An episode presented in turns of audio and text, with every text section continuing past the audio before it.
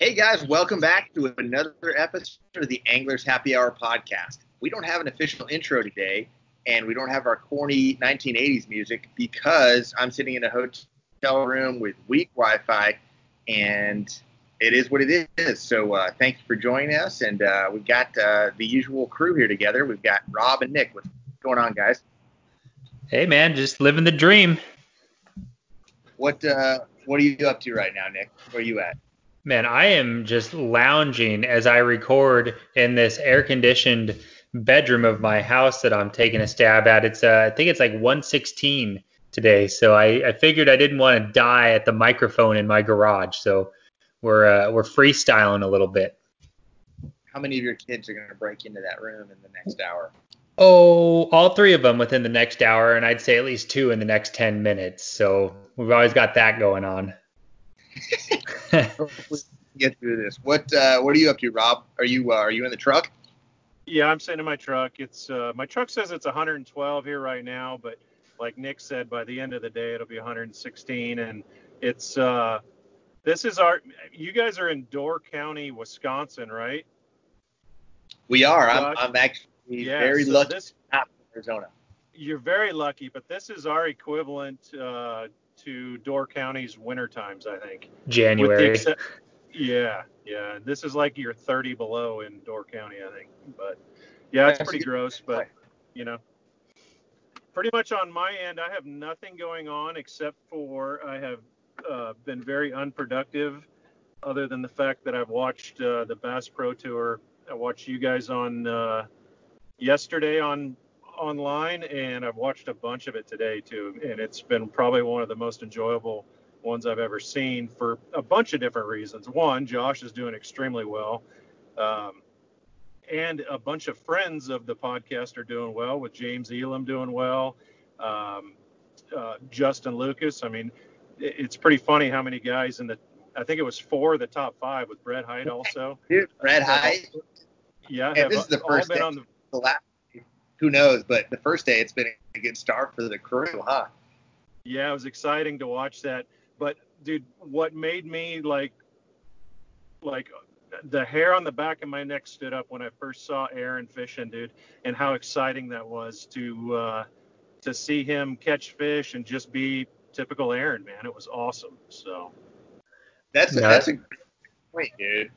It's it's What- almost surreal to see him. He's just and, and he's just like he just went through brain surgery two months ago, had Yep. chemo treatment and radiation for the last two months, and the dude is fishing the Great Lakes in a bass tournament out of a little bass boat like nothing ever happened. yeah, it's awesome. I know. Um, I'm sure a lot of people already know, but I think all the anglers voted, right? Josh, you probably know more about that to allow his uh, his wife one to drive the boat during practice and uh, his his marshal or his official um, to drive the boat during the tournament, which is pretty cool. So That that is cool. It's there there aren't many different like tournaments that you could actually fish. You know, because Aaron had a seizure, you know, when this all started. So he's you know he can't legally drive his truck, and it's it's not you know it's it's not 100% the safest thing for him to be going 70 miles an hour down the lake with passengers in a boat. So uh, uh, it is really cool that he's able to do that, and uh, you know, just because we love Aaron and we can mess with him and stuff, we've all, as the anglers, we've kind of been laughing because uh, can you imagine like the ups and downs of being his boat driver? Like it'd be so cool to be out there with him all day, and but can you imagine how hard it would be to drive a boat to his standards? Whether, oh, totally, totally. They interviewed him today, and he's like, "Yeah, I was kind of grabbing the wheel a little bit here and there." So it's pretty funny, dude. He's just, it's uh, anyhow. It just made me so happy to see that. Um, that was that was a neat deal. So That's cool. I'm glad you brought that up, dude. And and Aaron- yeah, it's it's it's an amazing story, and he's he's one of the toughest dudes I've ever met, man. It's uh it's gonna be great. And he's as as everyone expected, he caught a pile of fish yesterday, and he's right in the mix. yeah, Nice. I was going to ask how he did, so that's even just like the cherry on top that he's he's right in com- contention. It's just like nothing happened. It's it's ridiculous, dude. He's just out there catching fish again. So uh, that is cool. Um, well, so Rob, I know it's been so hot and guiding's been a little slow this week, but I know Nick and we'll get into uh, my tournament a little bit here uh, later on because I want to talk Great Lakes fishing and stuff. But uh, before we do that, let's talk about Nick. You, how many times did you fish this week? And this is crazy. because if you go back two months, this wasn't even a question. But now I get to ask you every week, how how'd your fishing go this week, man? Yeah, now you got to try and keep up with me. I'm such a such a big deal. I actually made it out twice this week, man. It's been a it's been a great week for me um, on the fishing side. The catching side wasn't as great as the fishing side, but uh, I snuck out. I got a little quality alone time and went night fishing back on Monday, I think it was.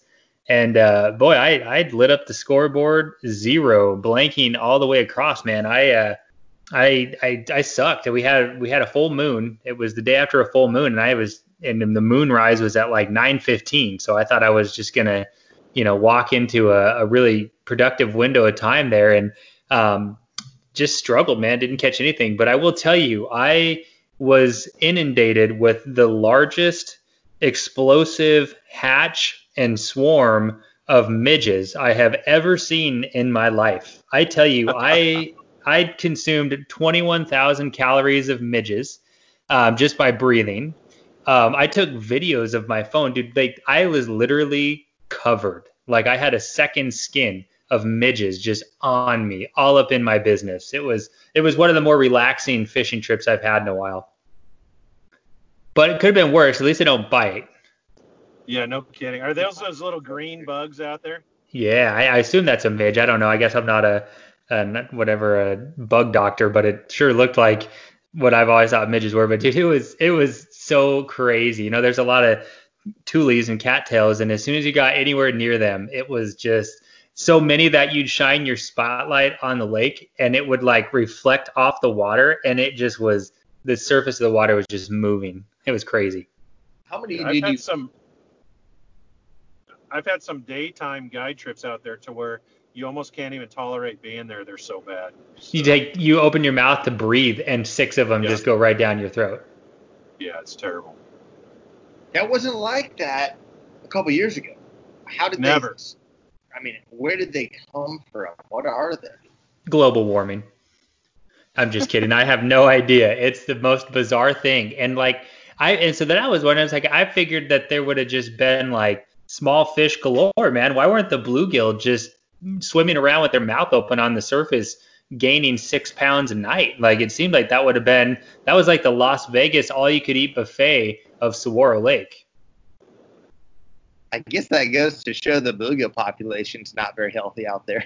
yeah, seriously. Like, it just was interesting that that didn't go on. But you know, I could just tell, like, it just for whatever reason, the fish. I, I'm, it's probably a time of the night deal, and that first period after dark, I sucked. I, I wish I could have stayed out late. I got off at about midnight because I had to have some resemblance of you know life. But uh, yeah, it was tough. So then I took my kids back to the other Lake Pleasant on um, I think it was Wednesday, and uh, you know, unfortunately, I couldn't get in any more striper boils, and that was definitely what I was going for. But uh, that lake is just full of uh, two and a half pound largemouth. Man, the the largemouth fishing is is really good. I I again struggled, but uh, we did manage to catch a couple fish, and it was fun because um, we I you know I caught them all off the the graph. Right, there's a real specific depth, and once you get in that depth and you're around you know the right structure dude, it's just like spaghetti on your graph. You can just see lines and piles and streaks, and uh, it's pretty cool. That's fun, man. So, uh, what's struggling to you? How many did you catch? Like, I mean, you say you struggle because you're humble. Did you catch literally two, or did you catch more than that? Yeah, no, I, I appreciate the compliment of humbling. I really did struggle and only caught two. I think I think what was going on is it was super high pressure. I talked to a guy at the ramp who had been out the night before, and again, we're talking two days, three days after a full moon. He told me he'd been out till 2 a.m. and he caught like 30, and then he fished again this morning and had only caught six or seven. So you know, probably they're they're they weren't streaking a bunch as much as they were just you could tell they were hug, hugging the bottom pretty tightly. Um, and, and dude, I again like I got my kids with me, right? So there's there's 14 cannonballs a minute going off the back deck of the boat, and I'm making sandwiches and telling stories and listening to them talk. So I mean, the it was how serious Aaron Martens is fishing right now. If you went the opposite end of the spectrum, that outlined what was going on that red nitro. But uh, we had a good time. That's that's that's pretty that's pretty typical of, of Arizona for sure, and I'm sure other parts of the country are similar. Um, you know, this time of year, the night bite is is king, and, and when they're biting at night, man, they do not bite during the during the day. So makes me feel good, dude. You could just tell, like, occasionally you'd see three or four fish start streaking, and you could tell they were real active. But otherwise, it was just, you know, almost like carpet down there on the bottom. And not that those aren't catchable fish, but they weren't super active.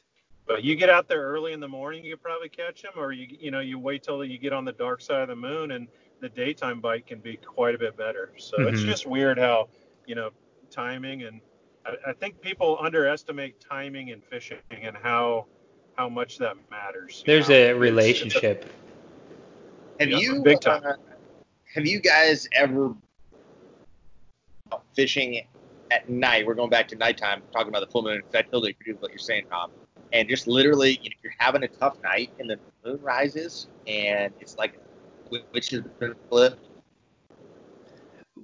Certainly, I have, dude, and that's what I thought was going to happen. I mean, it was such an epic moonrise I was salivating through the midges, thinking I was just about to have a, a slugfest, and yeah. uh, didn't materialize. But yeah, that's normally that's why I was so excited. I was like, oh, the moonrise is like right in the wheelhouse of when I want to be there, and, and uh, just suck.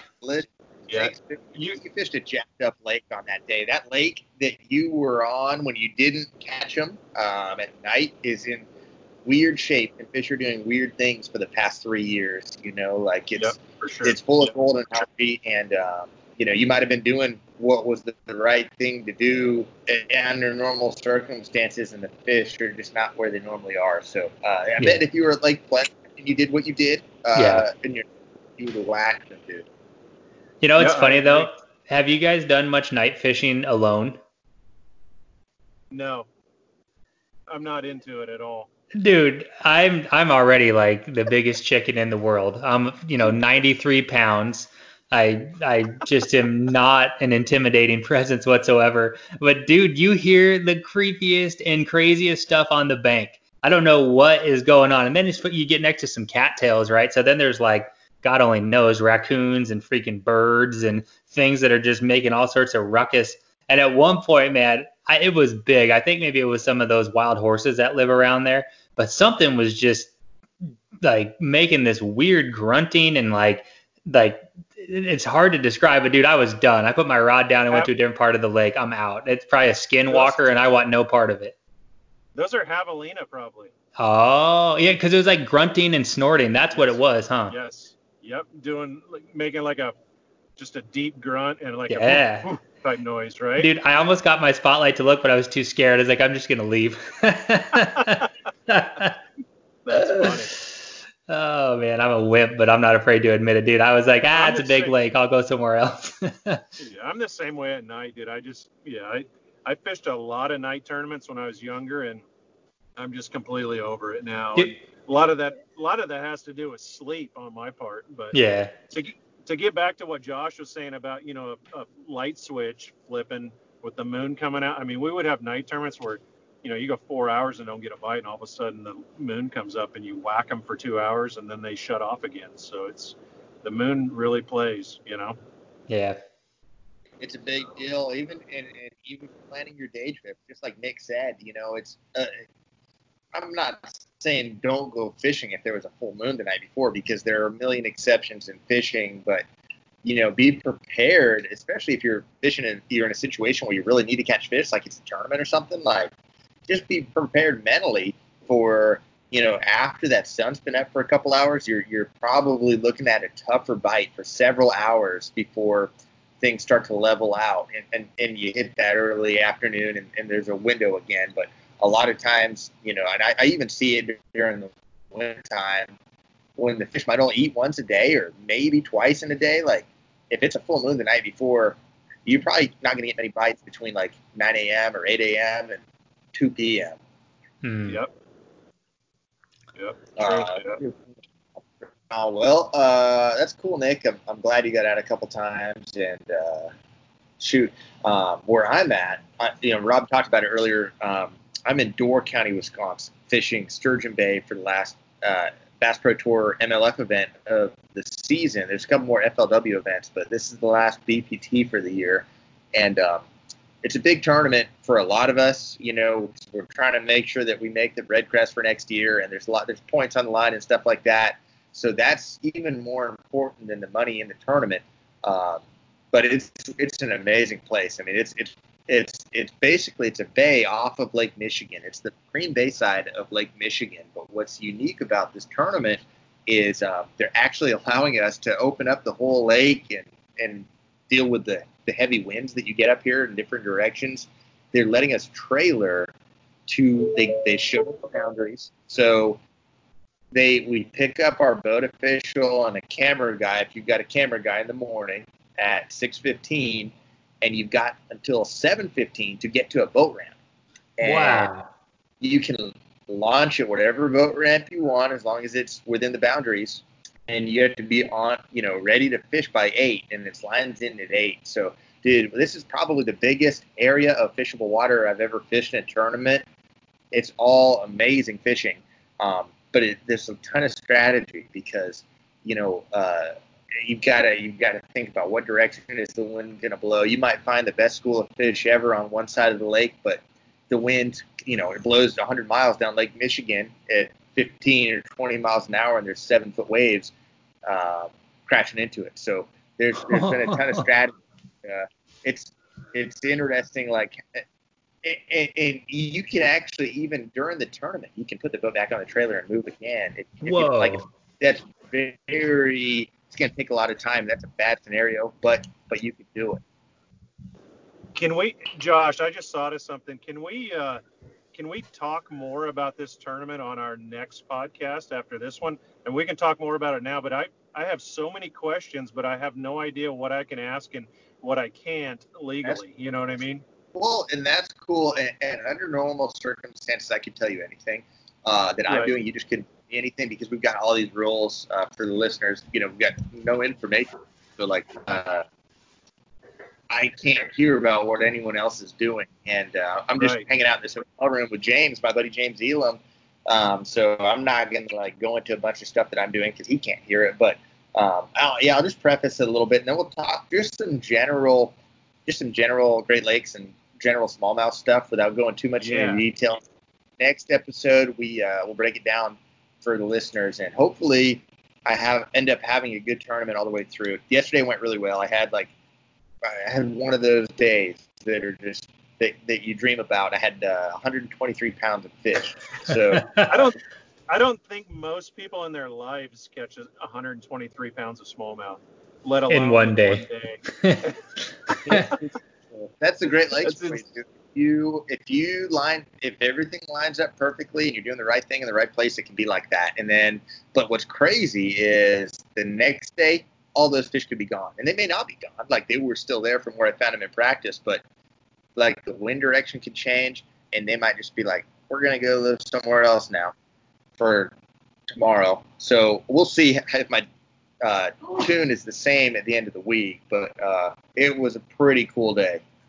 Dude, do you have awesome. to just hate Justin Lucas just a little bit more? Obviously, he's our buddy, so we're laughing. I say hate with with love, but it's funny. It's like you just go up there and mop the floor, and uh, just right there, man. Like it just it you had you had such an awesome day, and it's just like man, it's crazy. Hey, listen but to I, this. Oh, go ahead, Rob. Go ahead. I just feel like you hung in there. You still have a legitimate chance to get the the auto bid to the to the championship day. You know, I mean it's yeah. What well, what you the, can catch? What if you land on the right spot? I mean, you, you could. 17 pounds is nothing, right? Exactly my point. I mean, you could just blow it out of the water, and it could. In four casts, you could have it. yeah. So that's yeah, that's my take on it. Here's the thing, like, so if you end up in first place in your group after the elimination rounds, which would be after them, you move on instantly to the championship round. You don't have to fish the knockout round. So that's what you're talking about, Rob. Um, yep.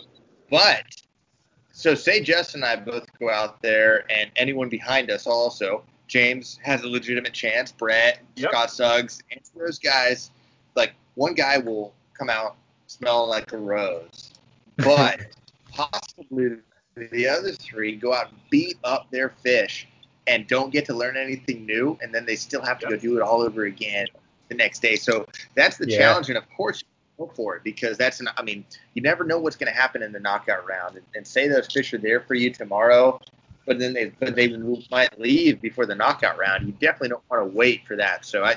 I'm definitely going to try, but uh, hopefully, yeah, hopefully, just hopefully it works out, you know, and, and hopefully the decision whether you need to keep trying is clear after about half the day.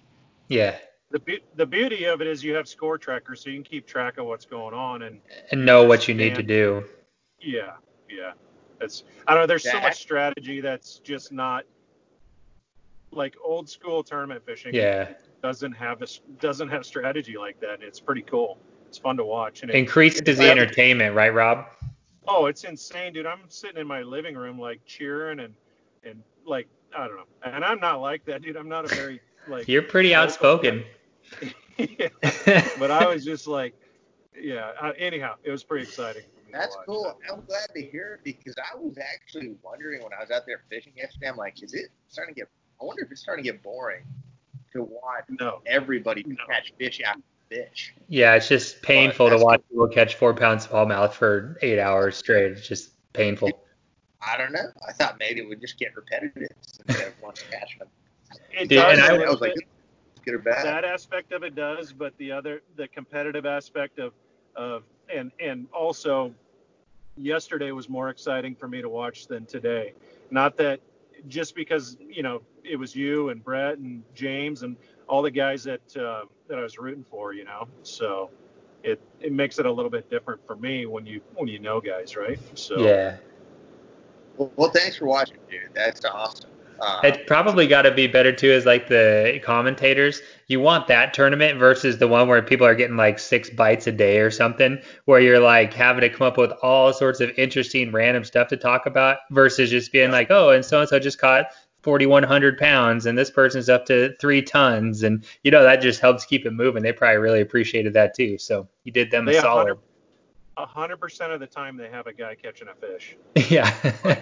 Compared to like a Florida tournament where they'll go like three hours and nobody's caught one. They're trying to tell stories and just be like, yeah, so back in 1986, I was back in my F 250 down. Oh, got a bite. they us doing our podcast if they didn't have any action. It would be like this or six days straight. It would be, uh, your ears would bleed. They'd hear stories about kids jumping out of the back of a boat and excuses on why you couldn't catch crap, even though your graph is full of them. Something like that. So, Josh, um, maybe this is too direct of a question, but I know you wanted to kind of pivot and just talk smallmouth fishing and Great Lakes. I don't, I'm ignorant. I don't know a lot about um, those waterways other than just the real obvious stuff. But are those fish pretty pelagic, or do those schools stick in one area? Do they do they cover water like nobody's business? What is what is that looking like?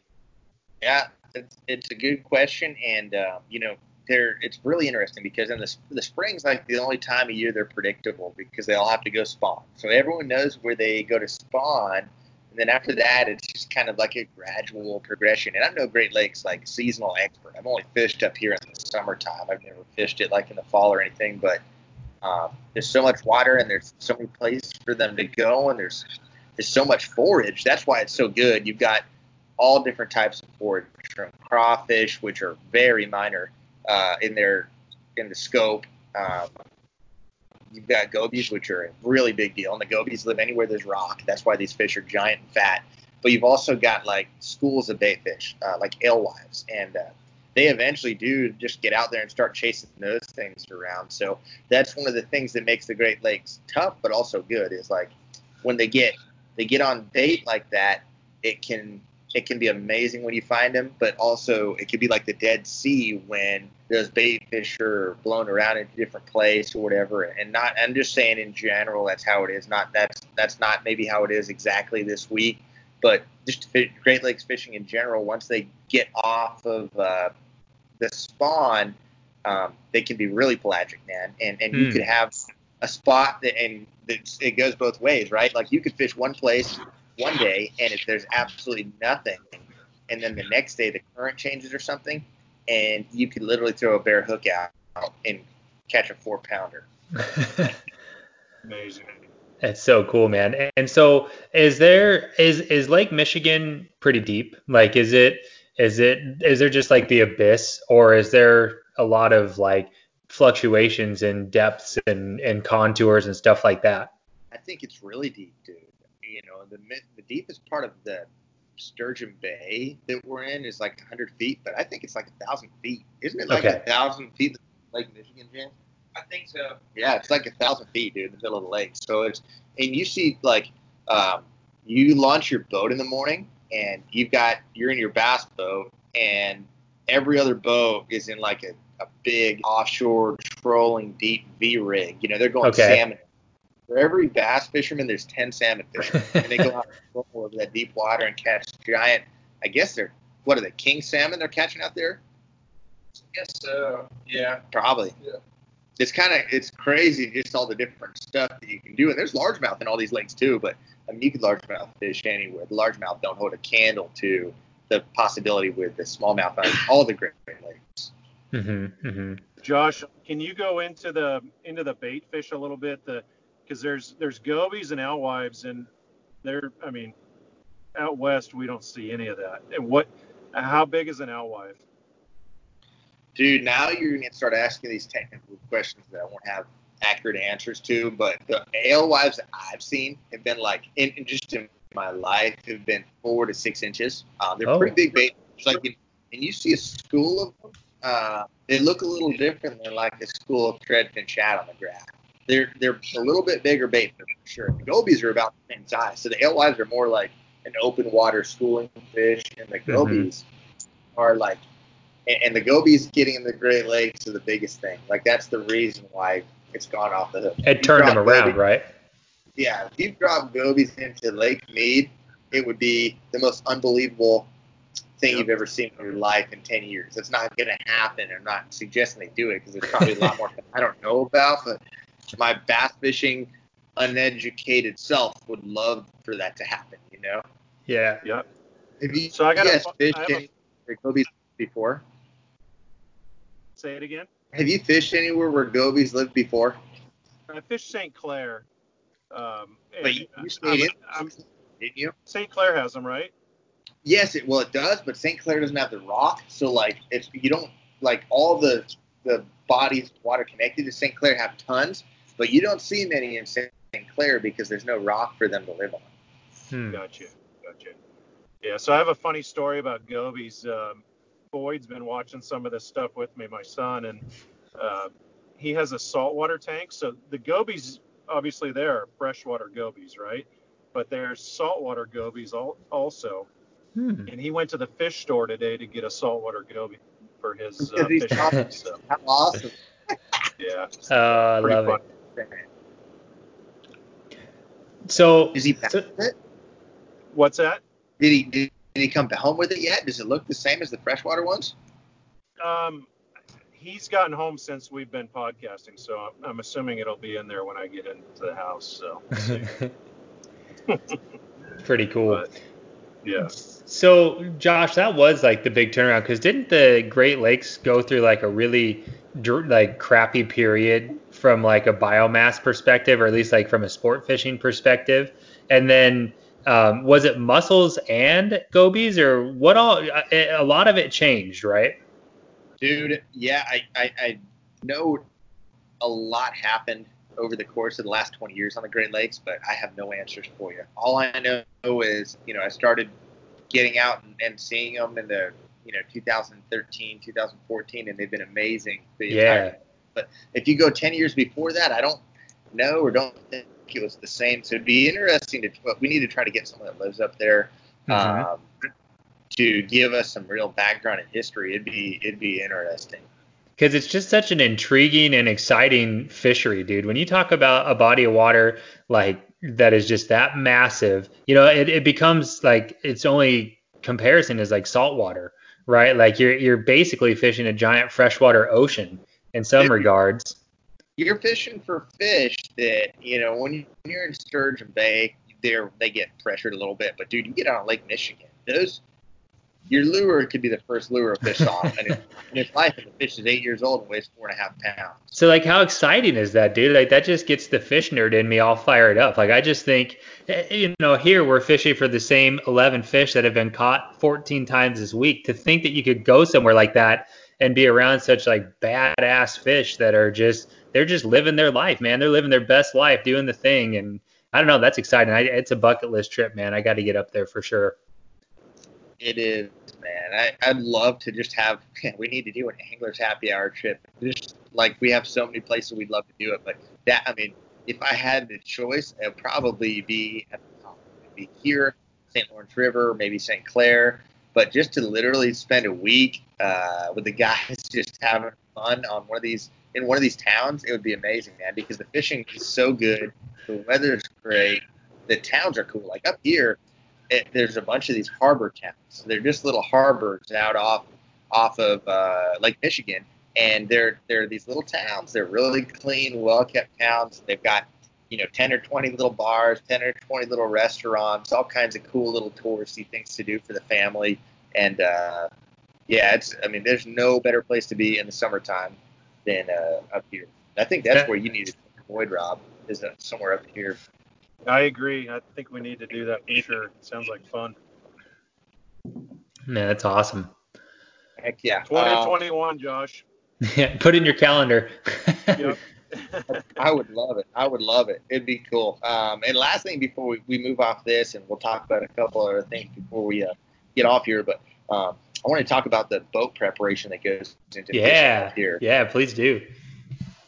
So obviously, this place is like the hardest place in the world on a bass boat. Like you know, there's places where you fish shallow where you can hit some stumps or run over a sandbar or whatever, but just the waves and when you get one one rough day of water, just the repetitive pounding from if you have to go 10 miles, that 10 miles is like feels like sometimes 100 miles, and uh, you're just hitting wave, wave, wave, wave, bang, bang, bang, and it's uh, it's hard on everything in your boat and stuff that you didn't think could ever be a problem. Like problem. it's everything gets knocked loose, everything. So so going into it, you've got to make sure that you've got everything completely tightened down. You know, like you were talking about Aaron earlier, Rob. Like six or seven years ago, Aaron bolt, broke a bolt on his jack plate. Uh, wow. Uh, Erie. Dude, I remember that. Flopping. Yeah, you remember that. Yeah. so, like, that's the first thing you need to do is check all your bolts, make sure they're really tight. Um, you know, make sure that you've got a decent prop. Like James and I were laughing because um, at our last tournament, James had a brand new prop. Like through the course of the year, you might go through a couple props. You just you ding one or something, and that that becomes your backup. But he's been having just bad luck with props, and I think he started with two good props, right? Yeah. Started with two new props.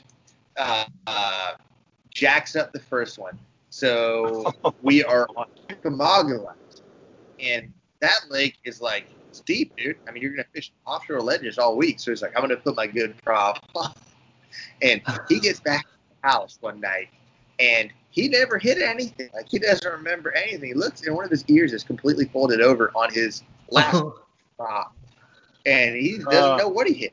Floater out there somewhere that he must have hit, and he didn't know it. So, anyways, like now he's got no good props, and uh, um, because I'm gonna blame COVID, but I think Mercury was back ordered on 24 pitch Furies, and I run a 23, so I didn't have a 24 for him. He can't get a 24, so now he's running his old prop. The ear is not completely folded in, but it's not good. And the issue there is you want a good prop because uh, it gives you lift. Bite.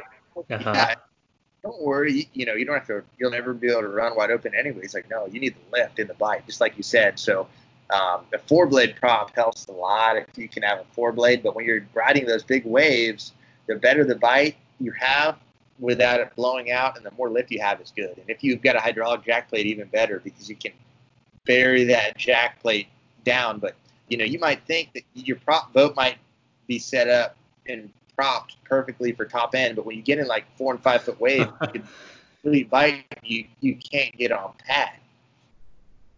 Uh, and that can become kind of a dangerous situation, right? In a worst case scenario. Oh yeah, dude, for sure. I mean, you've got to be able to, to ride those waves. So um, that's that's another thing to check. Um, you know, really important to make sure that your trolling motor, you've got your a strap for your trolling motor, so down and it's not flopping around because that's the first thing to go for a lot of a lot of stuff too when you have enough water, and that's like the most important tool on your boat. Like if you have no boat control when you get to your spot, you're screwed. So uh, you've got to take really good care of your trolling motor, make sure it's strapped down, and then uh, the last thing is, and I'm just talking gear here, but the uh, power pole actually makes like a paddle. Have you guys seen those drift paddles from Power Pole? Yeah.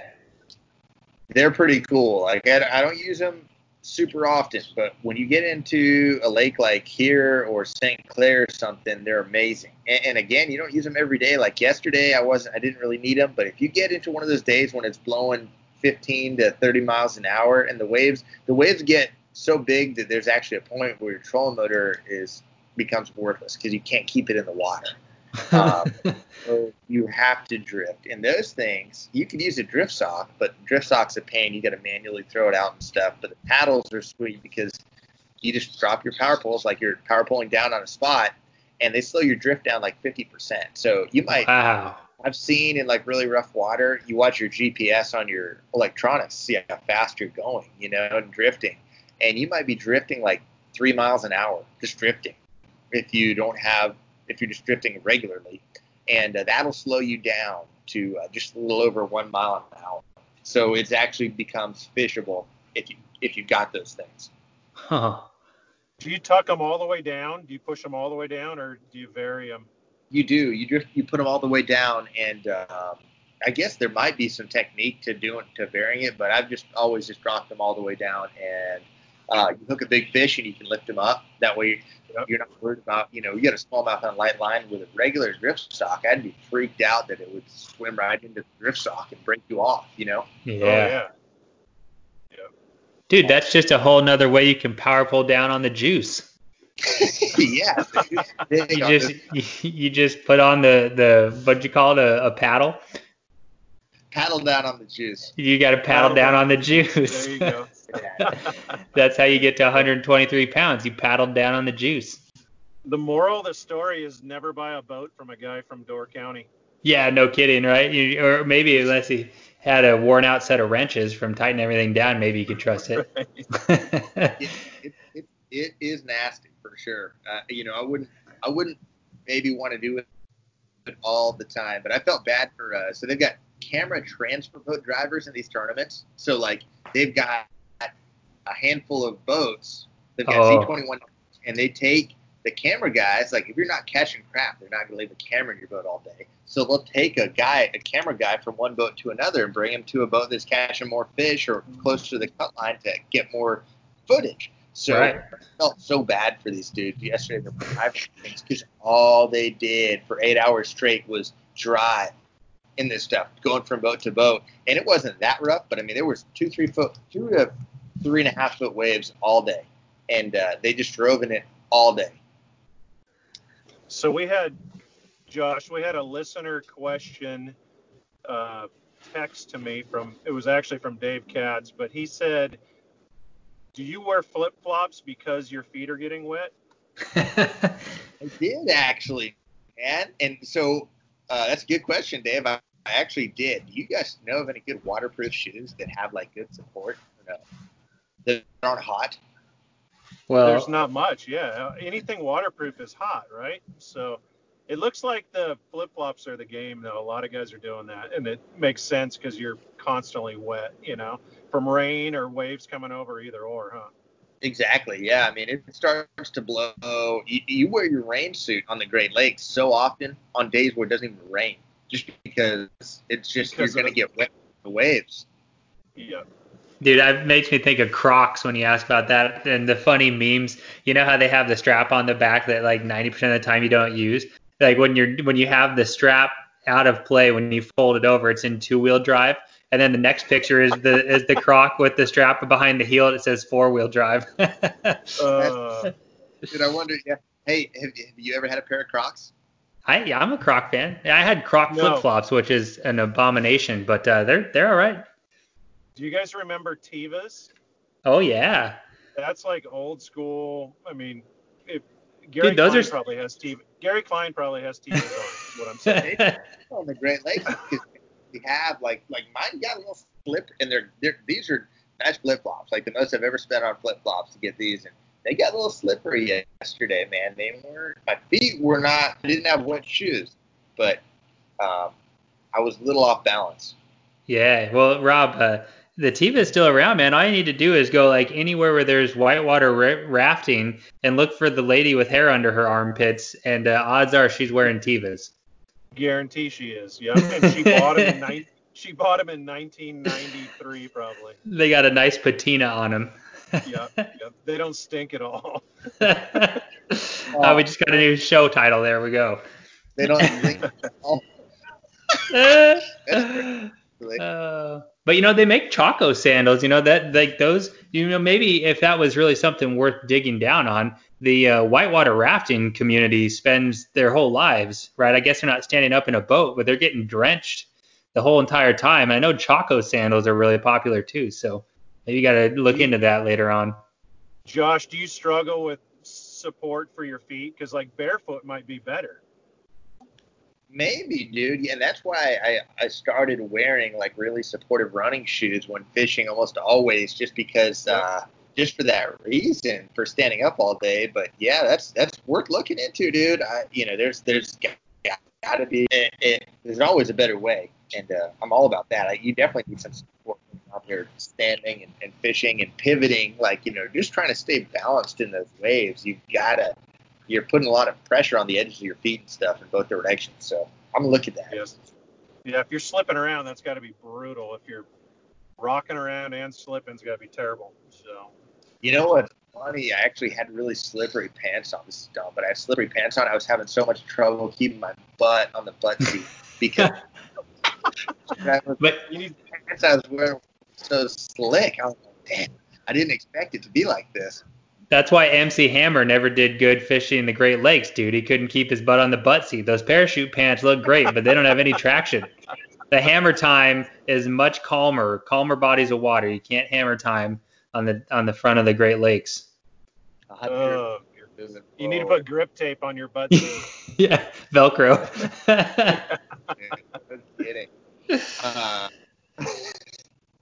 okay, well, we'll talk a little bit more. We'll go a little more in depth on the fishing next episode, but um, couple last things I want to talk. I want to talk about the RV Nick just bought, and I want to talk Yeah. about what Rob you got coming up hunting wise. So uh, let's, uh, since I feel like um, let's let's start with the hunting deal because I don't know how long that's going to go. Do you uh, did you draw anything, Rob? Like I know a lot of people. I don't know anything about hunting, but I'm seeing everyone talking about getting drawn or not getting drawn. Did you put in and did you get drawn for anything or Boyd? I did. I put in for um, elk, uh, whitetail deer, bighorn sheep, antelope. Um, I drew no tags again this year. It's my second year in a row with no tags. Um, my buddy Les drew a tag, a whitetail tag, and Boyd drew a good whitetail tag also. So at least we got to do some hunting, but it's um, this is such a weird year. And again, it will go back to the COVID stuff. I mean, it just has changed everybody's behavior so much that the mountain biking trails are busier than normal. The lakes are busier than normal. Just all these Mhm. outdoor activities that people have never done and always wanted to do, they're venturing into them, right? So um, this, don't quote me on this, but someone told me that there was like a 17% increase in people that applied for Applications. yeah, that applied for deer or for, you know, for our hunts this year in Arizona. And it totally makes sense, especially the deer tags, because, you know, that was, we put in for elk and antelope earlier in the year, and then deer and bighorn sheep are later. So um, there was just a huge increase. We've always had in the past, we've had leftover tags. Um, so if you don't draw one, you can put in for a leftover tag in a less desirable unit or maybe along the border, just areas people don't want to go to, right? So hmm um, this year there was very very few leftovers. Um, I mean, it was just it's just it's incredible how. Hopefully this dies down a little bit. I know they wanted a lot, a lot of hunter recruitment in Arizona, which is, I guess, good. But man, I want my kids and grandkids to be able to hunt too. You know. So it's just there's just a lot of people. I guess that's just me whining, but there's a lot of people, a lot more people putting in, and a lot more interest in hunting and outdoor activities. So, um, you know, it is what it is. Rob, how many bighorn sheep tags are there in Arizona? Like four? Yeah, there's uh, there's like it varies right around a hundred a year. Um, Okay. So there's the odds of me ever drawing a bighorn sheep tag are probably 0.001 percent. Basically, we're gonna get an Emmy for our podcast before you get a tag to shoot a bighorn sheep. correct, correct. So Well, you know, and a lot of the, you know, it takes people. I know some people that haven't got lucky and have drawn them in 10 or 15 years, but most people it's 25 to 35 years of putting in, you know, and it's just, uh, and that that number increases every year. The more popular it gets, or the more demand there is. Um, Uh-huh. And that's just the way, it's just the way it is. It is what it is. So, but I'm glad we got a couple tags. We get to go hunting, and uh, I just don't get to shoot anything myself. But we'll still go about our hunting the same way we would in you know past years. So it's all good. nice man. Yep. So that's That's uh, cool. that's that. Looking forward So, to hearing about this, man.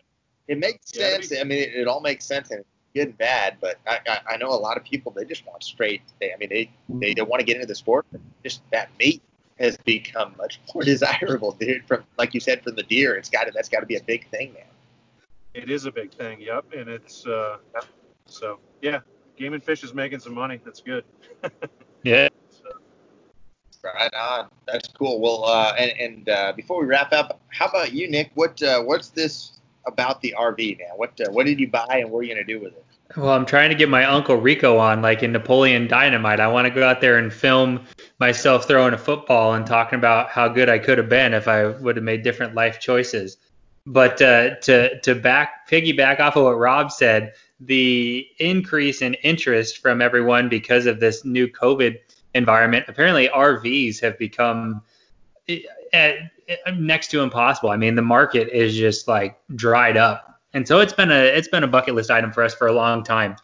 And uh, we kind of just realized it doesn't look like schools are going to be resuming any normalcy um, anytime soon. And I think they're going to even move the date again on when they can resume in school um, sessions. So I did a bunch of research and um, tracked down a good good looking unit. The only problem is is that it's uh, over in Orlando. So I'm going to catch a red eye flight on Tuesday and then bomb back from Orlando in that thing solo to uh, Phoenix. So it should be quite the adventure. that will be an adventure. About 35 hours. Yeah, it'll be great. I will I will be I well versed in all the music on my phone. That's for sure. I was laughing and telling my brother. I, I I've heard reports that apparently Arizona, but I think specifically Maricopa County is like currently the epicenter supposedly of the coronavirus on planet Earth. And I said, well, at least I'm flying to Florida, which I think is like number three epicenter. So it's like if you go from worst to third, you've gone up two places. So I feel like I'll be safer anyways, Yeah. flying on an airplane for six hours and then driving back. But got to do something, man. These kids are eating paint off the walls. They're getting a little little hairy over here. So we might as well just hit the open road and see what happens. Where do you plan on going? Do you have any plans other than just going? Yeah, north, but uh, I think we're gonna I think we're gonna do a little little Utah, a little Yellowstone, maybe go take a good look at Mount Rushmore before God forbid anything weird happens to it, and uh, yeah, just kind of kind of do the Midwest tour and uh, see where we go. I think I think kids will be homeschooled again probably through October. Um, I nothing official on that, but my gut tells me it's going to be a while. So if I'm going to have to teach second grade and kindergarten, I might as well might as well have a good change of scenery. Yeah, definitely. Well, hopefully And all you have my- good Wi-Fi. Yeah, yeah, thank you. Well, we all know I'm dragging this podcast down anyways, so. Oh, we need you, Nick. But no, that's, dude, that I I think that's gonna be uh, it's gonna be amazing. It's it's gonna be there's gonna be some moments that are semi challenging, but that's no different than anything, dude. I mean, having you know having the kids there, but it's gonna be the kids are old enough. The two older ones are old enough to remember it forever, and uh, Forever. they'll talk about it for the rest of their lives. Dude, it, thank you, man. It's so funny. They are They are so excited. It's like the first thing they talk about in the morning and the last thing before they go to bed. They've like packed and unpacked and repacked all the toys they're going to bring. And uh, it'll probably, that enthusiasm will make it about the first hour and a half. And then they'll be like, Are we there yet? Are we there yet? Are we there yet? and my infant will probably have already had like three poop blowouts in his car seat, and my wife and I will be fighting, and we'll be like, "I'm turning this damn bus around, and we're going home." But can't know until you try it, right? Uh, Taking your old awesome. man, we're gonna uh, hold down the fort at home. so, so the old man is actually up. Did you ask about? Uh, did you ask about my dad? It's kind of Yeah. choppy. Yep. Yeah. So yeah. So the old man has been doing the Wyoming uh, Great Reunion of 2020. So he's he's been MIA for a couple months, and now with things as hairy as it is around here, it's I think he's just going to stay up north pretty deep into the fall. So if anyone's looking to do a home invasion, um, DM me and I'll send you my address. uh,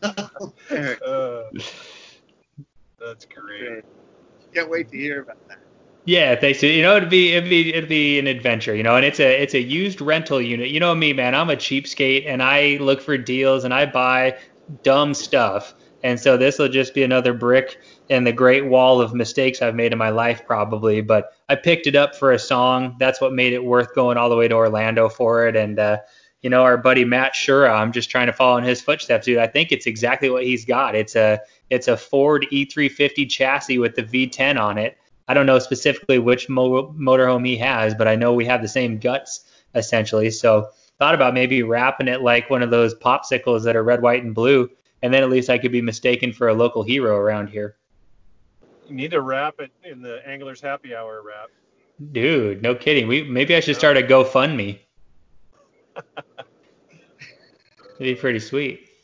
Dude, we're, Right we're gonna have to get Matt back on, man. That was such a good podcast early on, and uh, he had a lot more stories to tell. But uh, yeah, you guys could after a while, you guys could just share stories about being on the open road in your your E350 RVs, dude. Dude, I think his E350 is probably maybe. Well, I was gonna say calmer or quieter, but then again, knowing Matt's a little bit of a party animal, it's probably not any calmer or quieter. It's just a different, different type of volume bouncing off the walls in there than what we'll have. But uh, the adventures will be large for both of us, I'm sure. That's cool. Man. I can't wait to try and take it through a drive-through. That's going to be like the pinnacle. Like your old story about Kevin VanDam going through a drive-through with a boat and a trailer and like driving over the flower beds. I want to do that, dude. I want to just like swing wide and just like crash through a bunch of stuff. I watched David Dudley this week go through an Arby's drive-through that I couldn't believe, man. It was on. He just drove right over the curb and stuff. It was after we had just wrapped up a 15-hour practice day, and at that point, I was even in a bad mood. And I had a great day of fishing as far as just a nice day on the water, but you fish for that long and you're that short on sleep. Like after the day, you just you're gonna run anything over to get food. And uh, I was Chantel was even like, "Why are you so grumpy? Why are you being like that?" And I'm like, "I don't know. I just fished for 15 hours, and that's a good thing. Like it's, I, I, Yeah, you burned Sure, he was- 6,100 calories. that's what it was, dude. Yeah, I just didn't eat enough and drink enough. But um, right on. Well, I think uh, you know we're a couple minutes short of the hour, but uh, with the circumstances, we're all uh, we're all kind of piecing this thing together. We'll probably cut this thing short. Um, just for listeners looking ahead, uh, we're gonna we're gonna kind of be back into our groove here relatively soon. I'll be back home anyways. Nick will be the one traveling, but I'll at least be home with the equipment, so I can set things up a little bit easier, get the guests, and we'll just try to get Nick to call in like I'm calling in. But uh, we've got more guests coming, and uh, we do still need to. We, we promise we're not forgetting. We're gonna get Nick fishing with the Barbie rod. No, we did forget. Yep, we did forget. Never. We'll never forget that. So we all, Dude, Nick not take it upon himself to film Rob. Whoa, whoa, whoa. Whoa, whoa, whoa. I know we're trying to end this, but I will let it be known that uh, when I was with my kids on Pleasant, whatever day that was, Wednesday of this week, you know, there's that the the no wake zone that's like 600 miles long from the uh, harbor marina there, and uh, there's a pretty good point that comes out right off the end of that, and dude, that is like, if you want to die, just stand up there on your trolling motor and try and fish that point as everyone goes in between you and the reef trying to get around the corner. Oh yeah, Waddell Point there. Absolutely. yeah, there we That- go. Back in the day. So, dude, I uh, I'm pretty sure two thirds of North Phoenix almost ran me and my family over on my boat as I had to fish that point one more time before we we put it on the trailer. And I was using the Zebco because I was trying to hook my son up. I would cast it out and then hand it back to him. So, you know, it wasn't a full day, but I definitely had me some push button love. Hey, You're that's just cool. in training. yeah, warming up. Yep. That, What's that, Josh? that doesn't count. That doesn't It count. does But props no, for you no. practice. Oh, hey, one time I was at. Can you guys hear me? I know my service No. isn't very good. Can you hear me okay? Keeps breaking. It's breaking up bad. I want to hear your story. Give it a shot. It is what it is. For later. Whatever, dude. Yeah, I know you guys don't want to hear it. But anyways, thanks all to all the listeners and uh, thank you guys for hopping on. Any last words? Yeah. Good luck tomorrow, guys. Yeah, no, well, yeah, to you, Josh. Catch him, man. That'd be great. Thank you, man. I'll tell James you didn't tell him good luck. Yeah, James, eh, I don't know, man. He he hated on Florida drivers, so he already pissed off two thirds of the country right there. Just kidding. Good luck, guys. Thanks again. We'll talk to you guys soon. All right.